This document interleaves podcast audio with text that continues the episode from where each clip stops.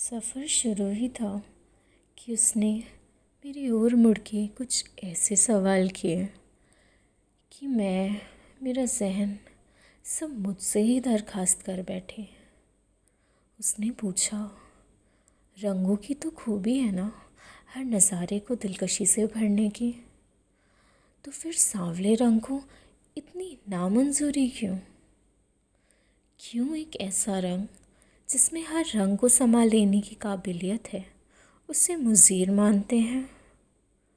क्यों उसी रंग को हर काले साय से बचाने के लिए एक टीके की तरह मसराफ़ करते हैं? क्यों हर सोमवार उसी रंग के पत्थर को शिव मूर्त मान तहे दिल से पूछते हैं? क्यों सफ़ेद स्याही पन्नों पे रंग नहीं भर सकती? क्यों अब सार को सुर्ख बनाने में?